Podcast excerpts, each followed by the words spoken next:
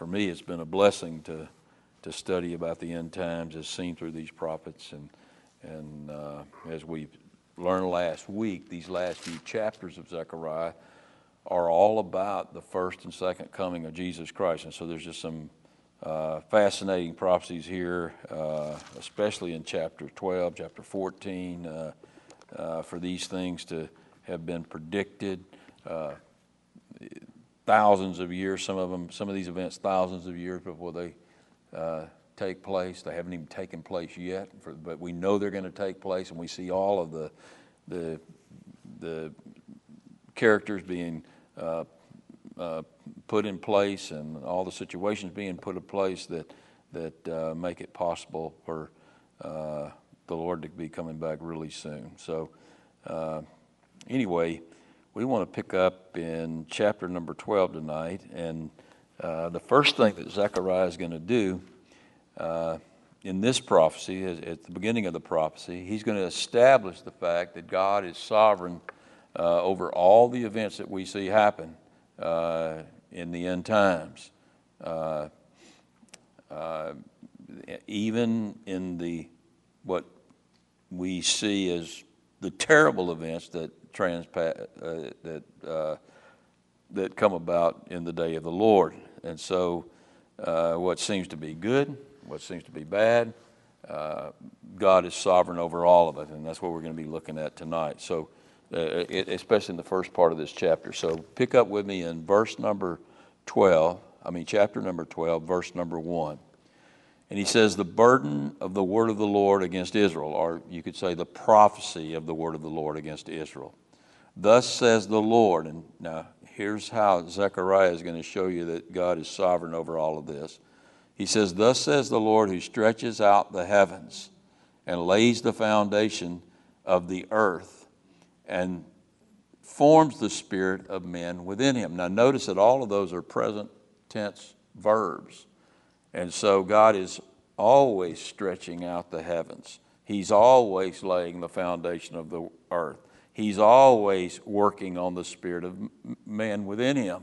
God controls the spirit of good men and of bad men.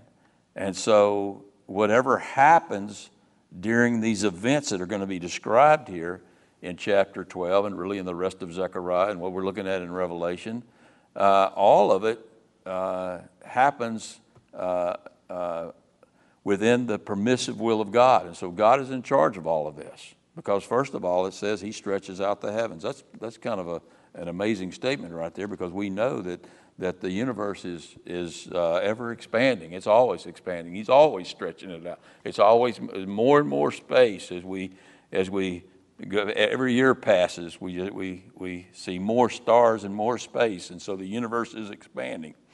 He also, he lays the foundations of the earth. What's the foundation of the earth? Well, the we, we're told in Job uh, chapter 26 that the Lord hangs the earth in space. And so the, the place where the earth is hung in space is constantly changing because the earth is moving at thousands of miles per hour. And so, uh, but he's in charge of that. We're told in Colossians that all things were created by Jesus, and by Him all things are held together. And so He, good thing He holds us together, or we'll just, you know, we'd just be uh, out in outer space somewhere. But we're held together in in our uh, galaxy and uh, in perfect position with the sun and the moon, so that we have the seasons that we have. And so God is in charge of all of these things. But He's also forms, and He's always forming the spirit of men within Him. And so uh, we're told in the book of Romans that some people have been formed for wrath and some people have been formed for mercy. And so when you see someone with a wicked spirit, I mean, to some degree, God has given that man that choice. And God controls those spirits. God controls, God, I mean, we sometimes think that the devil is in control, but God is in charge of the devil, and so ultimately, God is in control. And so, if he wants to put it in someone's heart, to uh, uh, some leader's heart to attack a country, he can put it in their heart to attack a country. Uh, the king, the heart of the king is in the hand of the is in the hand of the Lord. we are told in the in the Bible, and so uh, so is the spirit of man within him. So that everything that happens in the day of the Lord is done just as God desires. Uh, the good things and the bad things uh, operate within His sovereign will. And so, in the day of the Lord, one of the things that we're going to see and what we're going to be looking at, and this is why, Zechariah sets it up this way in the day of the Lord, God is going to put it in the spirit of men to have this zealous desire to control the city of Jerusalem. A, you know, we just were in Jerusalem a few weeks ago, and I don't know why anybody would want to control that city. It's not the greatest city in the world, but, but God's going to put it in the hearts of these leaders of the world that it is the greatest city of the world, and that they and, and you see that to some degree now. And so uh, uh, people say that Jerusalem is the center of the world. In fact, even the Dome of the Rock, there's a there's a rock in there that marks the, supposedly the very center of the world. Well, what's the center of the world? I could say Lafayette's the center of the world because everything goes north, east, west, and south from Lafayette. I'm the center of the world. and sometimes in my mind, I shouldn't be, but I think a lot of us think we're the center of the world. The world revolves around us. But, but uh, in that day, in the day of the Lord, people are going to see Jerusalem as the center of the world, and everyone's going to want to control uh, the center of the world. And look at what he says in verse number two. He says, Behold, I will make Jerusalem a cup of drunkenness. In other words, it's, it's, it's going to make people feel good. It's going to be what they want. It's going to be uh, just like a man who longs for wine, they're going to long for, for, to control Jerusalem. He says, I will make Jerusalem a cup of drunkenness to all the surrounding peoples, to all the nations. Sometimes the word people is the same word that's translated nation. Sometimes maybe it's better translated nation. So he's saying to all the nations, it's going to be a cup of drunkenness. They're going to all want to uh, control Jerusalem when they lay siege against Judah and Jerusalem. And it will happen, verse number three, and it shall happen in that day that I will also make Jerusalem a very heavy stone. Not only will they desire to control the city, uh, that desire to control the city is going to be a burden to them. It's going to cause them a lot of trouble. Uh, that's true now, you know, and I, I, see a lot of people that I think pull this out of context because I think it's a future prophecy. But in some degree, uh, Jerusalem is a burdensome stone to the nations now. I mean, you just look at the reaction that took place when Donald Trump declared that he was going to move the American embassy to Jerusalem. Well, he could t- say he's going to move the American embassy in, in uh, France from Paris to some other city, and, and nobody would care. But Jerusalem is, is this burdensome stone, and, and uh, it has been, and it's going to even be more so uh, in the Great Tribulation. He says, I will make it, Jerusalem, a very heavy stone for all peoples. All would who heave it away will surely be cut to pieces though all nations of the earth are gathered against it. And so one day, uh, uh, all the nations are going to ascend upon Jerusalem and uh, uh, during the Great Tribulation, uh, and all of the leaders of the world will be drunk with the desire to have a part in controlling Jerusalem. You, you see that right now in all the surrounding countries uh, that uh, all the countries rather that surround Jerusalem, all of those leaders want to take Jerusalem. They want to drive the Jews into the sea, and they want to take control of uh, of Jerusalem. And we know from Daniel chapter 11 and Daniel at Revelation chapter 19 that at the last part of the Great Tribulation, the Antichrist is going to inhabit Jerusalem. And in the first part of the tri- tribulation, you can have those two witnesses prophesying in Jerusalem.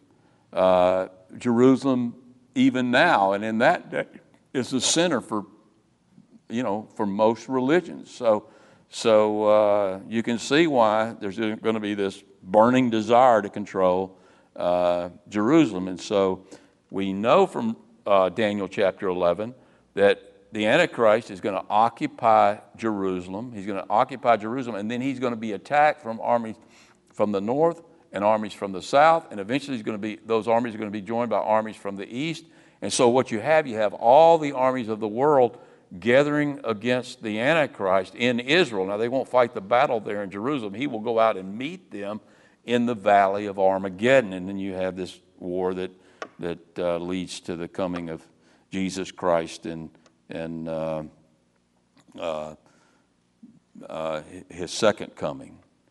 Who's in control of all of this?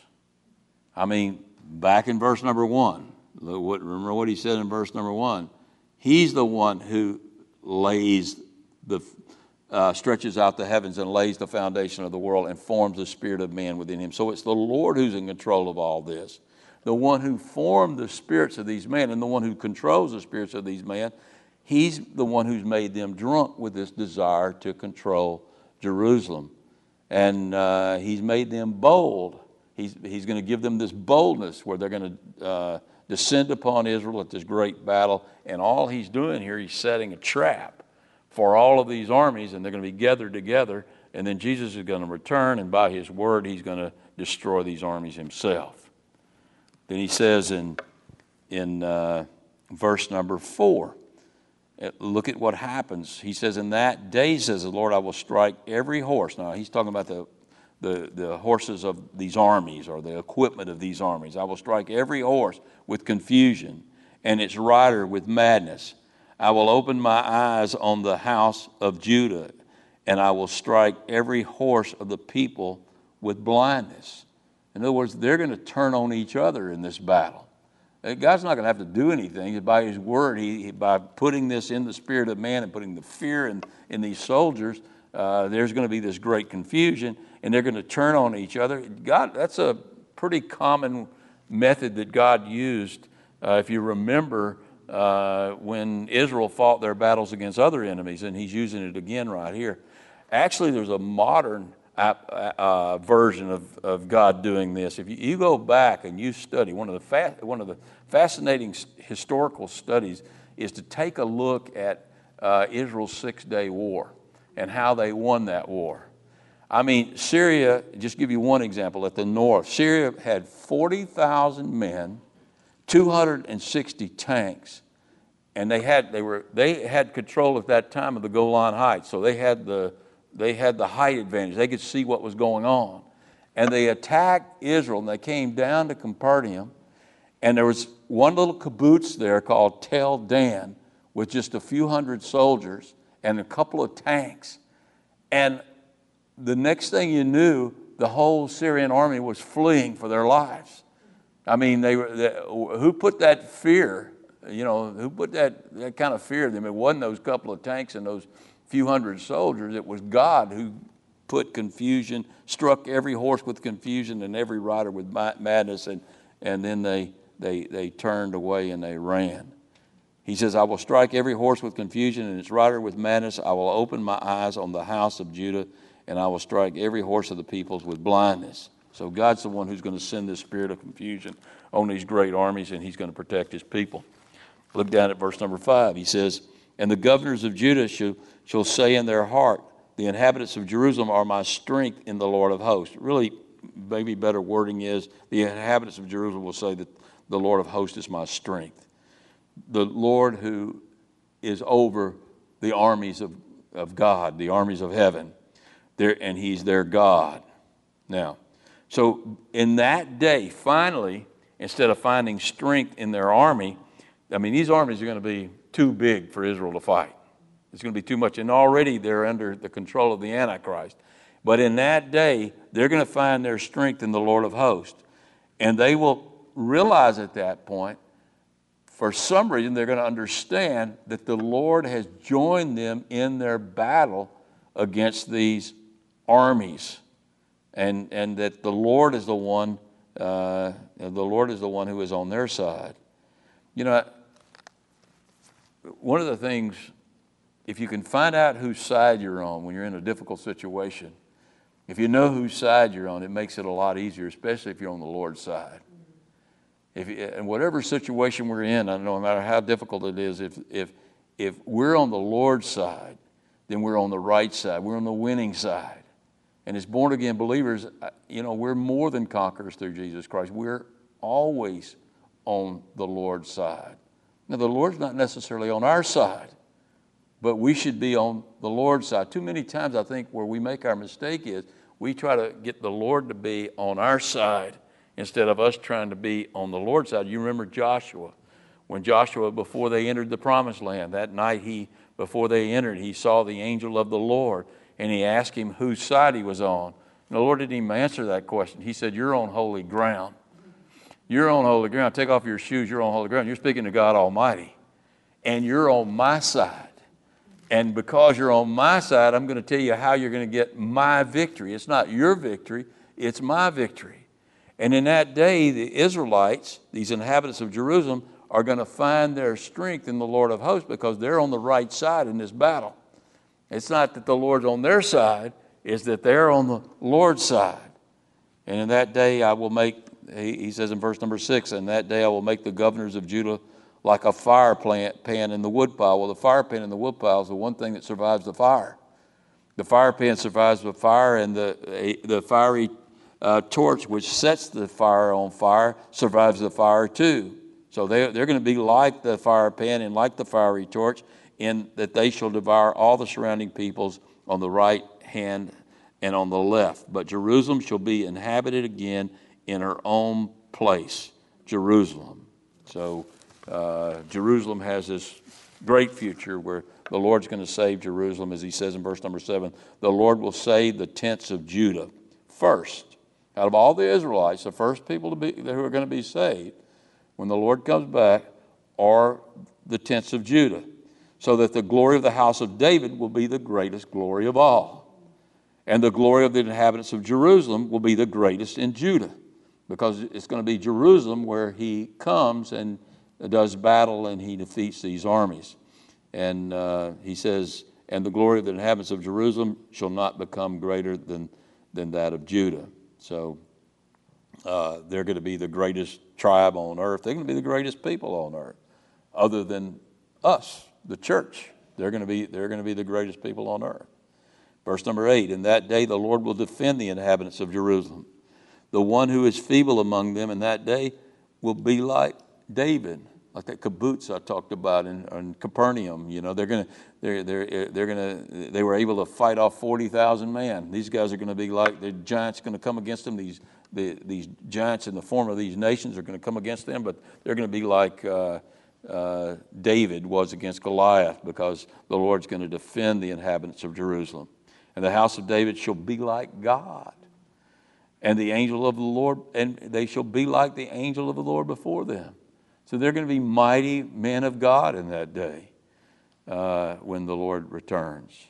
And in verse number nine, he says, And it shall be in that day that I will seek to destroy all the nations that come against Jerusalem. Now, we know from Revelation chapter 19 that when the, uh, these armies come against Jerusalem and they meet in the valley of Armageddon, before they make it to Jerusalem, the Lord comes back to the earth, and on his way back, he speaks a word, and out of his mouth comes a sword, and he destroys the armies of this world. And so uh, it's going to be a short work, a short victory. And then at that point, at that point, that's when revival comes to this remnant of Israelites that are left on this earth. Look at verse number 10. At that point, he says, And I will pour out on the house of David and on the inhabitants of Jerusalem. That's why uh, he goes, you go back to verse number seven, he says, I will save the tents of Judah first, so that the glory of the house of David and the glory of the inhabitants of Jerusalem shall not become greater than that of Judah. And so he says, I will, and here he says, I will pour out on the house of David and on the inhabitants of Jerusalem the spirit of grace and supplication. And then they will look on him whom they've pierced. And yes, they will mourn for him as one mourns for his only son, and grieve for him as one grieves for, his, for, for a firstborn child. And in that day, verse number 11, there shall be a great mourning in Jerusalem, like the mourning at Hadad Rimmon in the plain of Megiddo. Now, there, there's, he's speaking of a time when Josiah was killed.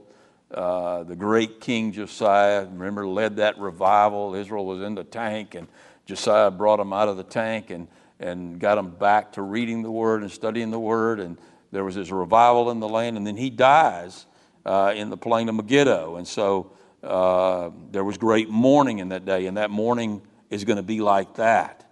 Uh, they're going to mourn the fact that they're going to look upon the Lord. They're going to, God, first of all, for them to be able to see, He's going to pour out the Spirit of grace. But when He does, they're going to look upon the Lord on, on me, He says, on me. Now, notice, notice the, the, the pronouns in caps. So we're speaking of God here, and it's God whom they pierced. The Lord Jesus is speaking here. It's the Lord Jehovah speaking, but he's speaking of himself as Jesus Christ. And they will mourn for him, for the Lord, as one mourns for his only son. So, you go, we don't, we're not going to jump there tonight, but if you were to go to Zechariah chapter 14, you would see, uh, well, actually, you can look at it. Look at verse number three. It says, and we'll be looking at this in a couple of weeks, but he says, Then the Lord shall go forth and fight against those nations. Now, Zechariah is like Revelation. You can't put it in chronological order. That he's developing a plot here, and he has a purpose in the way he develops that plot, and he jumps back and forth through time. He's done that throughout the book of Zechariah. And so you don't want to put that in chronological order. But we know that, that, uh, that what we're looking at in chapter 12 is the second coming of Jesus Christ. When, when uh, he pours out his spirit after the Great Tribulation, after those armies are defeated, he pours out his spirit.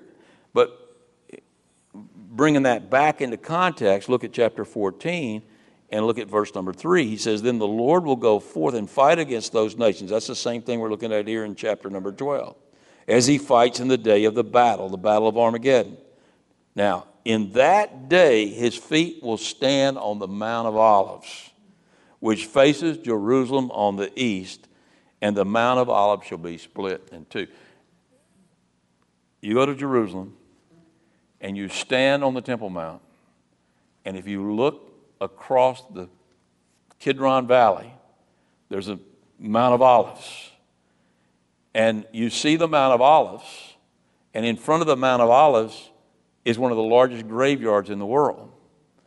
It's because every Jew knows this passage that one day the Messiah is going to land on the Mount of Olives, and so they want to be buried on the Mount of Olives. And like Menachem Begin is buried on the Mount of Olives. Caiaphas is buried on the Mount. They, we, we've talked about that before. They found his ossuary they put his ossuary in a museum and they buried his bones on the Mount of Olives.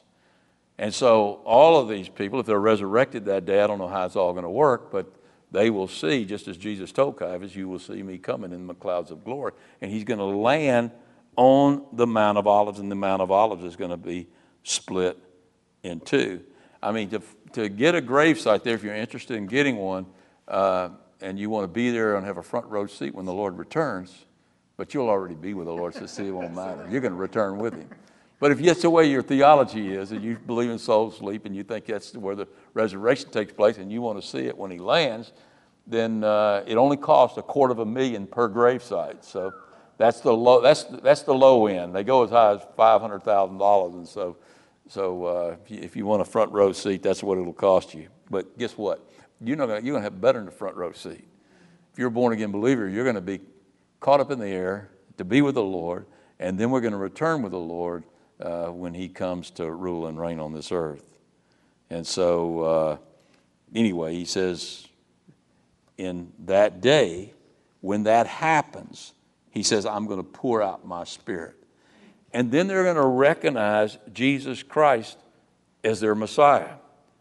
Up until that point, you're not going to get many Jews who are going to recognize Jesus Christ as a Messiah. Because what are we told in Romans chapter 11, verse 25? That uh, blindness in part has come to Israel until the fullness of the Gentile, until the fullness of the Gentiles has come in, until that time is fulfilled.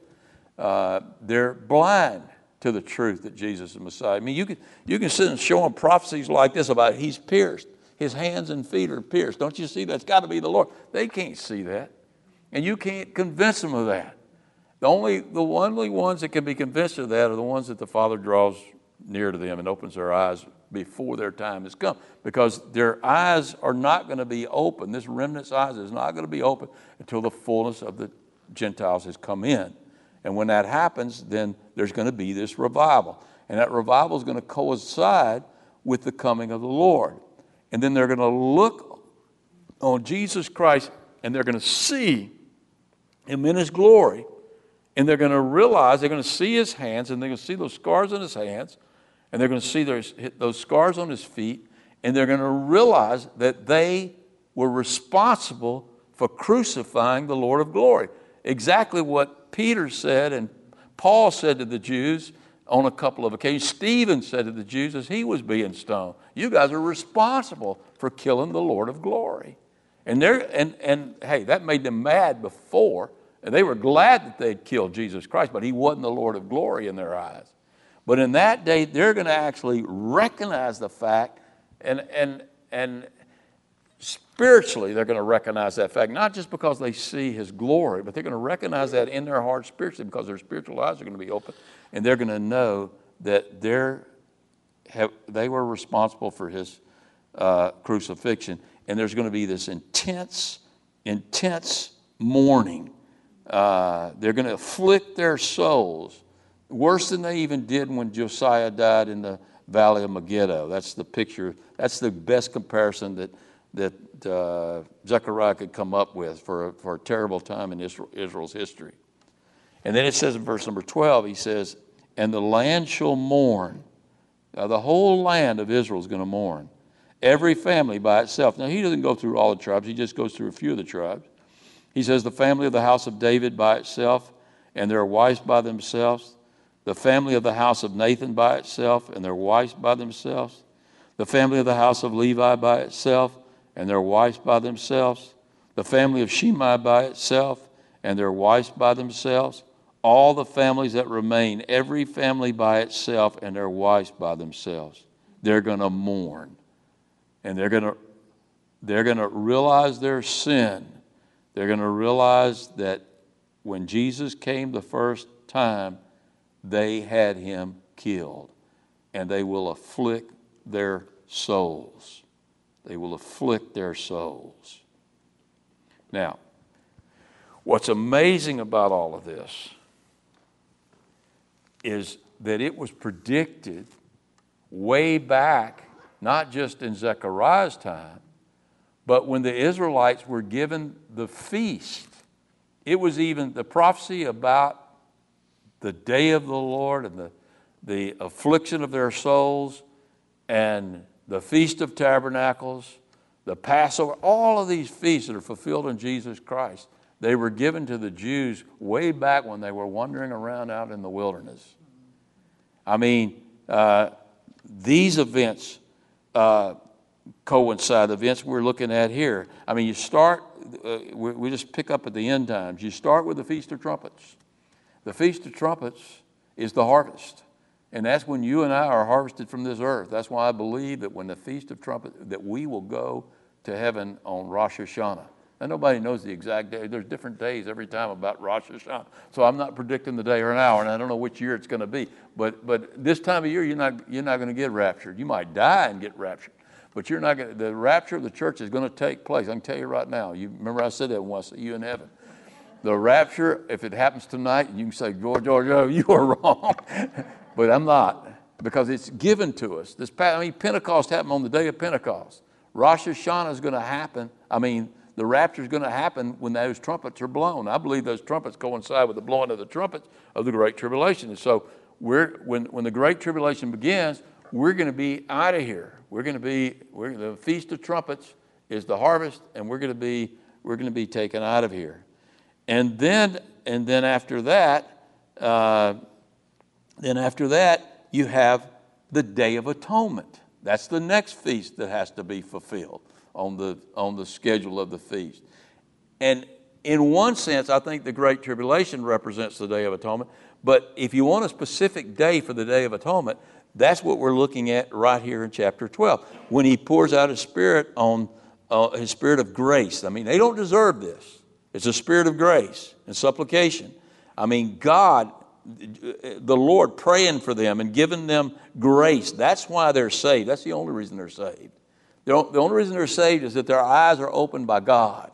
And that they're, who controls the spirit of man? We just saw that earlier. God controls the spirit of man. And so he's going to put in their spirits, he's going to open their eyes, he's going to put in their spirits this mourning, this affliction. And, and on that day of atonement, they're going to mourn like they've never mourned before. What comes after the, the, the Day of Atonement? The, y'all don't know? Come on. The Feast of Tabernacles. What's the Feast of Tabernacles? When we dwell with the Lord. And so uh, the Feast of Tabernacles is fulfilled in the millennium when God dwells with his people. Okay, just to, just to show you that, jump over to, to uh, chapter, see if I can find it here. Chapter 14, look down at verse number 16. Look at this. And it shall come to pass, almost to the very end of the book there, and it shall come to pass that everyone who is left of all the nations which came against Jerusalem shall go up from year to year to worship the King, the Lord of hosts, and to keep what? The Feast of Tabernacles. The Jews will be keeping the Feast of Tabernacle. They will dwell in the very presence of God Almighty. God will have a temple there in Jerusalem. I have no doubt about it. I don't know that it'll be built until after the, uh, the, the, millennial temple. I personally believe won't be built until after the Great Tribulation. And I believe that's the temple that Ezekiel measures out over in the latter part of Ezekiel. And then they will dwell, the Lord will dwell in that temple, and those in Jerusalem and those in Judea and those in Israel will tabernacle with the Lord. But it won't, the Feast of Tabernacles won't just be celebrated by the Jew, it will be celebrated by the Gentiles too, because all the Gentiles will come up year to year to see. Can you imagine this? I mean, going to Jerusalem is kind of a cool thing to do, I can tell you, but, but going to Jerusalem to see the King of Kings and Lord of Lords in his physical glory, can you imagine that? And that's what we have in store for us. But you know what? All of this is about Israel and it's about those who will be left on this earth after the Great Tribulation, the Gentiles who will be left on this earth, the nations who will be left on this earth after the sheep and the goats are separated, and uh, then there's going to be nations that are left on this earth.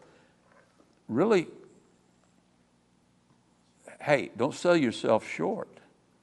We're way ahead of the game. We're already celebrating to some degree the Feast of the Tabernacles. Because where is God's tabernacle now? God's tabernacle is in my heart, and He's in your heart.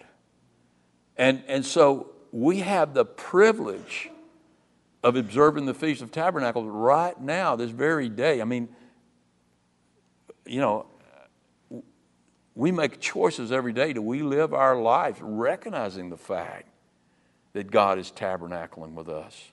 That our body is His holy temple? that He's with us no matter what we do, where we go, what we say, what we think. God is there. He's in us. Not in the way He's going to be in us uh, after the rapture, but after the rapture, we're going to be so full of God's Spirit and so full of His presence that we will never have that sense that He's not there, that He's not with us that he, we will recognize his presence always and forever.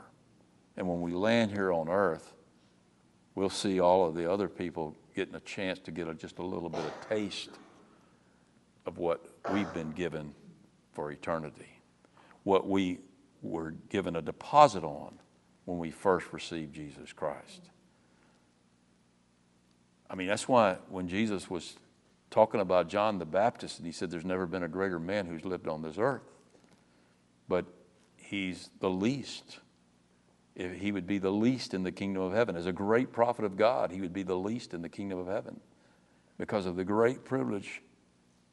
You compare what a prophet is to the privilege that you and I have as born again believers, where God is tabernacling with us even now. That's a much greater position and a much greater privilege than even John the Baptist had. Now, I don't know if he's part of the church now or how all that works. I'll let John the Baptist worry about that. My, my deal is I have the Lord living in me.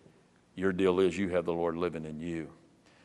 And I, I think we, I think if we're guilty, Uh, one of the things we're most guilty of is neglecting that great truth that God is living in us. If you're born again, you know God is living inside of you. We know that. But we let all the things of this world, all the distractions of this world, choke out the presence of God in our lives. And we ought to be ashamed of that. One day, hey, this world will be gone and we'll live in the fullness of the Spirit forever. I'm, I'm looking forward to that day. I don't know about you. Let's go to the Lord in prayer. Father, we just thank you for your word. We thank you for the great hope we have in Jesus Christ, Lord. But, Lord, to some degree, that hope has been fulfilled in us already. Lord, and, and it's for us to, to live recognizing your presence, Lord. It's a matter of faith. Lord, help us to have that faith. Lord, we believe. Help our unbelief. Help us, Lord, to, to uh, be uh, ever cognizant of your presence in our hearts and in our souls. Help us to learn to walk with you and talk with you in all that we do.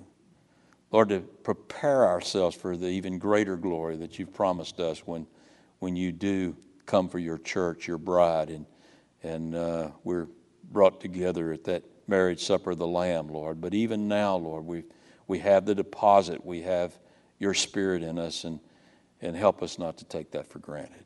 Lord, we need your help there. We need you to, to empower us and fill us and uh, Lord, help us to wean ourselves off the things of this world and prepare ourselves for that great day, Lord, when, when uh, there's, there's nothing but you. And what a deal that is. What a great day that'll be. We just thank you in Christ's name. Amen.